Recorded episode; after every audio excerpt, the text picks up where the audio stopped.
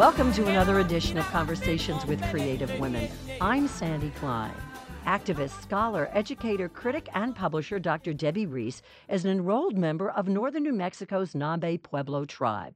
During her time as an assistant professor in American Indian Studies at the University of Illinois, Urbana Champaign, her research focused on how Native Americans are represented in children's literature, from books for infants up through and including the young adult genre. She's the author of the critically acclaimed blog, American Indians in Children's Literature, which she began in 2006 as a professor. And she's a founding member of the Native American House and the American Indian Studies program at that college. Debbie has conducted workshops designed to help participants gain awareness about issues like stereotyping, insider outsider perspective, and appropriation of stories. Here is an interesting statistic to say the least. In 2014, just 17 children's books were written or illustrated by Native people. Debbie is also on several boards, including Reading is Fundamental, Reach Out, and Read American Indian Alaska Native. So, Debbie, welcome and thanks so much for joining me today. Thank you for having me. I'm guessing growing up that you didn't see yourself in any children's books. That's right, I didn't. I did not have that experience that most white kids in this country have. And what did that mean to you? What did you think when you were growing up? That this was just the way it should be? No, I don't think that awareness of of uh, what that meant, that phrase that we have today, mirrors, windows, and sliding glass doors, was something that was on my mind as a kid growing up on the reservation. I really liked to read, and so I liked books and read a lot of books. But the kinds of things that I saw in books and on television that were quote unquote Indians, I knew they weren't real because I knew what we were and what we looked like and what we did. And so all those things that I saw, I think eh, I as an adult, I look back on them and I think, so how did I think about them? Because I don't have a record of that, and it's not something that I ever talked with with my parents. So my um, adult way of thinking about that is that those were things on TV, and I knew that things on TV weren't real. And so when my daughter was in school, I used a phrase TV Indians, Huh. that stereotypes are TV Indians, things that aren't real. Um, so the stereotypical things that were in children's books and on TV, that's how I thought about them. I do have memories of books from that time period that came to me as an adult also um, that are quite interesting.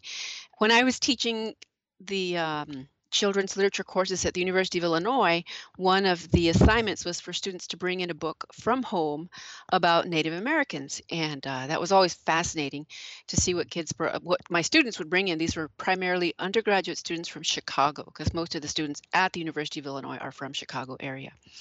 Well, one day, one young woman brought in a book that just I was seized by it immediately because it was an instant recognition of something from my own childhood. And that book was called Little Owl Indian. Um, and the Indians in there were like neon pink. They Oh, yeah, almost yeah. glowed. Um, they were very, very, very, very red, very saturated colors. I had memorized that book in first grade and do not remember it. Did not remember that until I saw the book.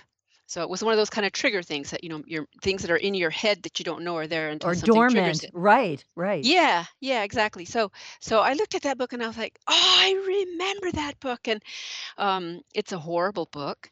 It, it came out in 1959, which is actually the year that I was born. I was in first grade in 1964, and so I I uh, wondered now as an adult scholar researcher looking back on that, did the librarian at our day school, because I was at a government school in first grade, bring that book in because he had just read that groundbreaking article the all white world of children's books. Uh, um, I wondered about that. I asked him because he's still alive, hmm um, and he said, "No, no, it's just a book that came out. I don't remember that book." He said, but in first grade I did really well, and the the uh, teacher wanted me to do something at the end of the year uh, assembly, and she and the librarian talked, and they came up with, "How about if she recites a book?" And they picked that book, and I don't have a memory of doing it. I just have a memory of the book. Uh, but now, as an adult, looking back at that, I'm horrified um, at it, and not angry at either the librarian or the teacher, because I think um, that was a period when there was not that much awareness about what accuracy or authenticity was about um, within the people that were working in my school district. What was growing up like for you in northern New Mexico? I grew up on a on a on a reservation and growing up was wonderful. There the Pueblo people, the Pueblo nations of New Mexico are unlike a lot of the other tribes in the country because we were not moved from our homelands. So the places that had long-standing and very powerful significance to me as a young person being taught how to be young woman of that particular tribal nation, hmm I had access to everything. By that I mean across the river from my house are the ruins of one of our sites that are hundreds of years old. Um, there are places on our reservation that I can go to that have that kind of meaning and significance. Um, and that's not the case for a lot of other tribal peoples in the country who who did go through removals. So it was very affirming uh, learning how to be a Pueblo child and a Pueblo woman. There are things we don't talk about because of exploitation. hmm So the, the- what I'm talking about is ceremonies and, and things like that that I don't share publicly because they have been appropriated and exploited historically and to the present day. In particular, they were appropriated in, uh, by ethnographers in the 1800s, and some of that became laws that uh, you know Congress passed laws and policies were written that prevented us from doing our ceremonies. So what I mean I wouldn't share is what we actually did or what you hmm know I'm keeping that back from you. And actually what I have done as a scholar is uh, I think uh, I already mentioned Rudine Sims Bishop's metaphor of windows mirrors and sliding glass doors to that i add curtains because there are things that we don't share. And I think every people does that around the world, uh, in every neighborhood. There are things we don't share, there are private things. And so curtains is something that I've added to that metaphor as things that we don't share. Right, and I don't know that that we have to share everything. We don't. And it's interesting that that we see so many people in the United States States saying that, well, you are like you're you're uh, against freedom of speech and things of that sort, and they That's how they think. interpret this? That you're against Yeah, freedom of yeah, when speech? yeah, yeah. You've been on the receiving end of that kind of Oh, yeah, all the judgment? time. Sure, things like that. Well, if you're not going to share everything, then um, you are against free speech. And I think, no, wait a minute. Let's think about all the things that get donated to libraries from this or that family that the family can say, well, we're not going to share this part. We want it preserved, but it's not for public consumption. Um, there's all kinds of examples of that. You can't go into the Vatican without lots of permissions. So society is really ignorant about the ways that it's. um, uh, sets up its rules and how it's protecting what it doesn't want shared. But when other people do that, it is seen as anti-free speech or anti-First Hmm. Amendment and Yeah. censorship. You know, if I if I say you can't talk about that, they think I'm censoring, trying to censor them. So when I critique children's books that have things in them that should not be in there. Anytime there's something with ceremony in there, unless it's a person of that nation who is writing that book, then I say that's a concern because there are things that I could talk about and that I would talk about if I was a children's book writer. Um, and I know what I will not share because I have been told what cannot be shared. So it's an interesting, It is. Yeah, because I think writers who are raised with own, with their own tribal nations know what can and cannot be shared because they have that same history as as we do, and they're careful about that. Um, white writers will go to the library and pull out some of those volumes that got published in the 1800s. And they will think that perhaps they can use those things, and they use them. They don't know what they're doing. The people that collected them in the 1800s did not know what they were looking at. So you have layer on layer on layer of misrepresentation. Have you tried to deal with that misrepresentation, or is that just such an overwhelming task? When I see it in a children's book, I call it out. I have one article, for example, that came out in Language Arts, which is the journal for elementary school teachers, published by the National Council for Teachers of English. And in that one, I I looked, I did a close analysis of two children's picture books that draw from the work of an ethnographer called Frank Hamilton Cushing, who was out at Zuni Pueblo um, in the 1800s. A horrible person, didn't know what he was doing, what he was observing, but wrote this stuff up as though this was the real deal. And so writers use his volumes and um, he had things wrong. And then they tried to reshape the content in his books for today's readers. And because they're white women, mostly writing for white readers, mostly, they add and tweak those stories in ways that would make sense to a white audience. And that just takes them even further away from the actual um, story as told by people of a particular place. I'm curious, as you were talking, do customs differ between Pueblo nations? Yes, and that's that's part of why this is all so very difficult and, and massive. Um, at my pueblo, there are there's an upper village and a lower village. At both um, the upper and the lower village, we speak the same language. That language is Tewa. It's spelled T E W A. Um, there's 19 pueblos in New Mexico. Four of them speak Tewa, and the other 15 speak a different language. Wow. And, and in, in terms of these ceremonies, there are ways we do things at the upper village that are different from the way they're done at the lower village. So when we're talking about diversity and accuracy, it gets exponentially difficult when you think about the fact that we though we have over 500 federally recognized nations in the United States today, that 500 isn't an actual reflection of the diversity within any of those named entities. When you were growing up, did you have a bent in terms of education? Not as a child necessarily, but did you uh, did you have a sense of what it was you wanted to do? Oh, I knew from the beginning I wanted to be a teacher. And that Uh, was you know, just such a given for you, right? No it was very much a given. hmm I would I I really liked my first grade teacher um, and what we were doing at school. And when and I'm the oldest, I have younger siblings, so I'd go home and I would be And you play teacher. And school? yes, yes, uh, we did that classic play school kind of thing. And so when you got older, you knew you were going to go to college. Did you stay in New Mexico? Well, that's an interesting story in itself. My dad was a physicist at Los Alamos National Laboratory. Very smart man who had a family before he finished college. Um, so, all during my high school years, my dad was taking night classes from the University of New Mexico while working full time as a physicist at Los Alamos National Laboratory. That's crazy. Yeah. Um, so anyway, he, he he was a smart guy. I was I liked science and math too, and I was oh the idea that some of the ideas that were were circulating in society then were trying to get more women into science and engineering. And my dad established a program at the University of New Mexico called the Native American Program in, in um, the College of Engineering, and he was recruiting Native kids, men and women from all around the country, to go to that uh, program and he recruited me. And so I went there for my dad for one year, but was miserable because uh-huh. what I wanted to do was be a teacher. And so I quit. I dropped out for a while and then uh, went back to school and got my got my degree in teaching. And my dad and I graduated from college in the same commencement exercises. Isn't that wild? Oh Yeah, my gosh. Oh my yeah. gosh. So you get your degree and you begin to teach, but clearly not on the college level right away, right? Right. No, I taught I taught elementary school in Albuquerque for a while, and then went to the uh, University of Oklahoma to get a master's degree in education.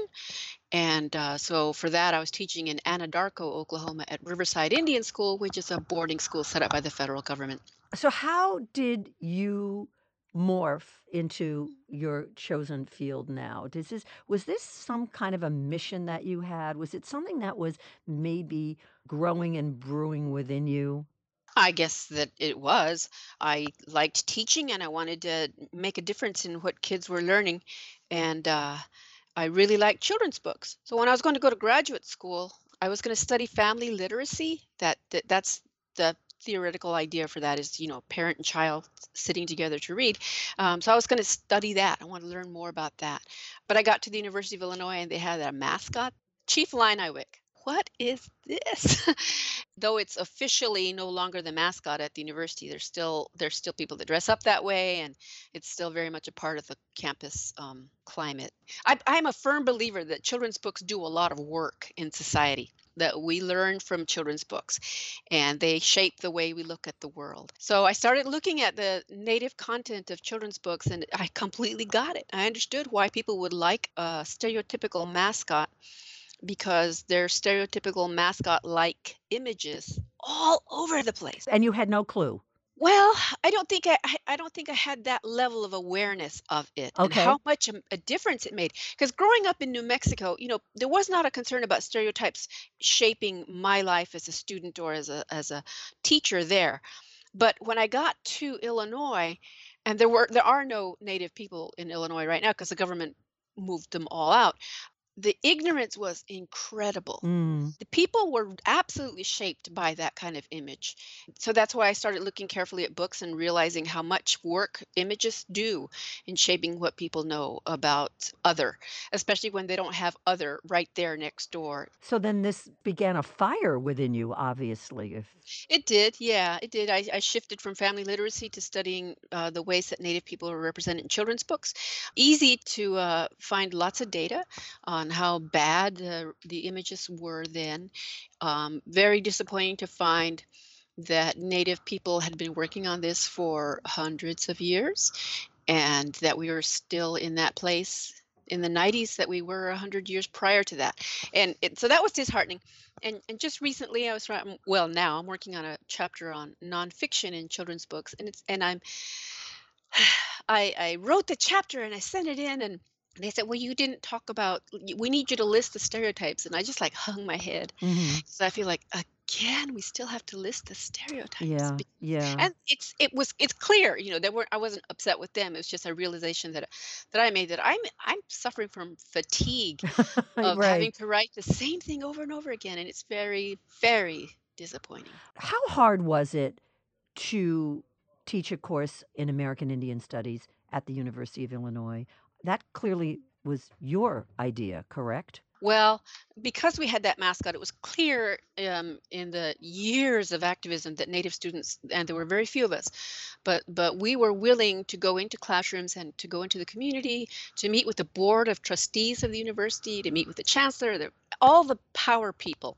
We were willing to do that, and um, Native students had been doing that since the 90s, and uh, I came in in the late 90s, and and we kept doing that, and and it was so clear that there had to be at the University of Illinois a studies program. So I started with uh, other people here to try to get us there, um, to get that into place. Even now, and I'm 58, but I've been living in Champaign Urbana for 20 some years now. Uh, I think, do I really want to go outside my front door today? Um, uh, it's all been uh, I believe it's all been exasperated by the current climate politically. Everything old is new again, huh? Yeah, I think that a lot of the gains that we made, for example, at the University of Illinois in establishing that program and getting rid of that mascot, that we're seeing the backlash now with the people who felt, well, I'm not racist and Trump's my man. Mhm. Um, Mhm. and and so I think that I, I think that a lot of the gains that we made in the country, we're seeing the backlash for that I think you're right. So you talk about the struggle and then you are teaching American Indian Studies. What was that experience like for you at a school like the University of Illinois? Well, it was an elective, so people that took it wanted to know. Um, and uh, so it usually went very well. People, what I tried to do was have students to think carefully about how much they see stereotypical imagery all around them. Part of what I do, what I was doing as a professor, but also on my blog, is to get people to see the bad and Mhm. know the good, Mhm. um, so that they can they can push aside the bad and look for the good um, my students were, were always amazed once they start paying attention how much you see stuff and hear stuff um, if you're paying attention so like going to the grocery store and the calumet baking powder has a big mascot head on it land o'lakes butter the the indian Yes, on that yes. right so if you just if they started paying attention they could see these things all around them um, i was watching a video last night uh, just for pleasure but it's never just is very rarely going to sail as a pleasurable moment because off the reservation, on the warpath, all of these phrases that are very, very loaded once you understand where they come from are part of American speech. Mhm. So um, I'm often yanked out of a show that I'm enjoying because somebody has said something like that. Yes, and people are so dismissive of that. Or what? What's your problem with this? You know, uh, what's the big deal? And what an uphill battle that must be for you. one of the major problems that that I've been writing about for uh, many years is the love that Americans have for Little House on the Prairie. Um, that book is inaccurate. It has factual errors in it. And yet people think, oh, but that was Laura's life. And I said, no, that was not Laura's life. That's fiction. And it's bad fiction because it misinforms you, an American, about the history of this country. Um, it is an industry all its own, and it's doing so much damage to every American citizen who believes what they read in that book. So not only was it the book, but it was a television show as well. Right, the television show. You got a double whammy with that. Oh, oh, Mhm. it's yeah, it's a little industry. There, there are um, people love that book and that series, and the adults write books about that. The, the nostalgia for something that never was in this country is right there in that book. How has your blog changed things, do you think? People fear my blog, and I mean by people, by people I mean um, publishers and writers. They fear that I am going to look at their book and write about it, and uh, they Well, they should should be be afraid. worried. Yeah. Right, they should be afraid because they should do better. So there are publishers who are afraid, but there are many and a growing number who I hear from who are glad for some free and easy resource Mm. to help them not make those same mistakes um, that have been made for hundreds of years. So yes, my blog is doing a lot of interventions that there. So it, it makes interventions in inside of a publishing house, and it makes them on award committees too. There are uh, the major award programs that give books out every year and they they read my blog to see if I've had anything to say about that new book that they're considering for an award. And many have been set aside because of that.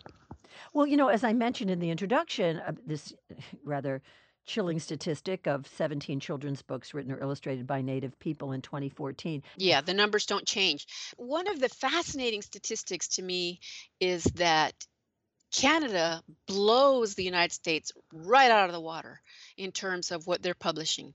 There are far more very good books coming out of Canada than there are in the US. That is uh, something I'm trying to understand better. Um, the populations are very different. Um, I want to look and see what the ratios are to see how many First Nations people there are in Canada compared to their overall population. One thing I know for sure is that in Canada, the um, the government there subsidizes the arts, and so small publishers can get federal funding from the Canadian government to help hmm them publish books. And so hmm th- so there's all these small publishers that are publishing native written books in Canada. Um, I work with uh, Kathleen Horning at the CCBC on looking at that difference each year. That didn't used to be part of the statistics that they kept up at the at, uh, CCBC. It is now because I said, Katie, we have to figure out what's going on here because Canada's doing way mo- more than we are here. Let's start counting those differences. And so, yeah, it's a it's an interesting difference too. You know, it's interesting also that publishing is one thing, distribution is another. And you, you think that you have one hurdle, but then there's still another mountain to climb. Yeah, there is another, and the word of mouth is really important. And I think social media is helping us with that tremendously. The uh, the publishers have marketing budgets, and so they put their money behind certain books, and th- those have massive distribution before the books come out, and all kinds of gimmicky kinds of uh, websites um, that go along with that. And we don't see that with with uh, native writers and their books. They will publish some, um, not anywhere near as many as come out of Canada. And Canada's got a much smaller population than we do, of course, but uh, they just don't get the visibility um, that they should have. Why haven't you written any children's books? I absolutely respect the training and the art of writers. Uh huh. Um, yeah, that that is a very common thing. Well, you have studied these books forever. Why don't you do that? I am not trained as a writer, So that's and not a natural act for you, in no, spite it's of the fact that you do write, but that's a different, in almost Different a kind of different genre. Yeah. Mine is to boost native writers, and don't want to say bash, but that's kind of what I do. Okay. Bash non-native writers who are writing stereotypical, biased, inaccurate kinds of books about native people. And does that cross over into other forms of media, film, television? Uh, yeah. Because uh, uh, that's also a tough road to hoe. Yes, it is. It is, um, and and I don't do much on that, but there are people that do. Uh, do you do a lot of speaking engagements? I do, yeah. Do you see progress? I do see progress, and the progress I that I see is that we have some books get pulled from the market. I, I do work with a network of women, primarily women. We have been calling ourselves the diversity Jedi uh, for a few years because a white writer tried to call us stormtroopers, I think. uh, mhm, Um, so mhm. we said, not that. Um, Really? anyway, uh, I work with a group of women and uh, coalitions of people that are interested in pushing this as hard as we can. And we have seen some gains. We have seen several books that get pulled from the market by their publishers, and that sort of thing has never happened before. I also see change when uh, writers look at something that um, I've written and they think, oh my gosh, I did that in my book. I have to fix that. And so we have writers who understand that low man on the totem pole is not okay thing to use Uh-huh. and so they and they they have used it in their book so they will talk to their publisher and say i need that phrase out of there because that's not okay so i've seen a lot of small changes like that and larger ones where books get pulled So much is taken for granted or or just dismissed. yeah And it's your job, no pun intended, to educate all of us. I mean, I think it's sort of fascinating that a book gets published and and then all of a sudden, ooh, didn't mean to do that. You know, it, uh, that just doesn't make any sense. That points to lack of education lack of knowing in publishing houses too. So there's so the education does have to happen in a very broad way very big deep way. Uh, so i'm glad that that that you've had me on your show so that people who listen to your show will look at my website and look at websites like mine where because the knowledge is out there. It's not like an unknowable thing. You just have to know that you have to look for it. Yeah people have to be able to say i thought i knew something about this and clearly i don't but here's the place where i can find out.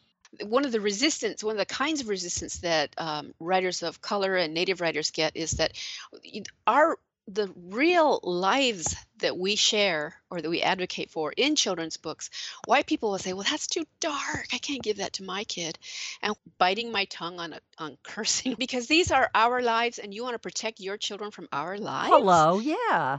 How patronizing and how right just again, I keep using the same word dismissive. I mean, it's mind-boggling. It just seems like this should all be such a no-brainer, but it isn't because you're working and you're dancing as fast as you can here. yes yeah What's coming up for you? Anything special you want to share?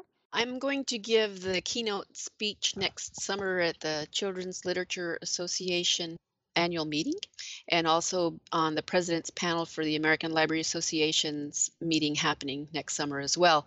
So two big high, high profile things. I, I do think that the American Library Association is uh, a place that is in growth. I'm not so sure about some of the research associations that I'm a member of. I think that there's they a lot of them fall back to the First Amendment speech and people Ah, being too mhm, sensitive. So mhm, so whiteness is very powerful, and I'm very aware of when I'm being the token. Um, and I will say so. It's uncomfortable for white people, and it sure as heck is for me too. But comfort is not a good place to be when we're trying to make the world a better place. What a great way to end. Debbie Reese, I so enjoyed meeting and getting to know you and keep doing what you're doing. We need more Debbie Reeses in our world, don't we? We do indeed. Thank you for having me. Join us for another edition of Conversations with Creative Women. I'm Sandy Klein.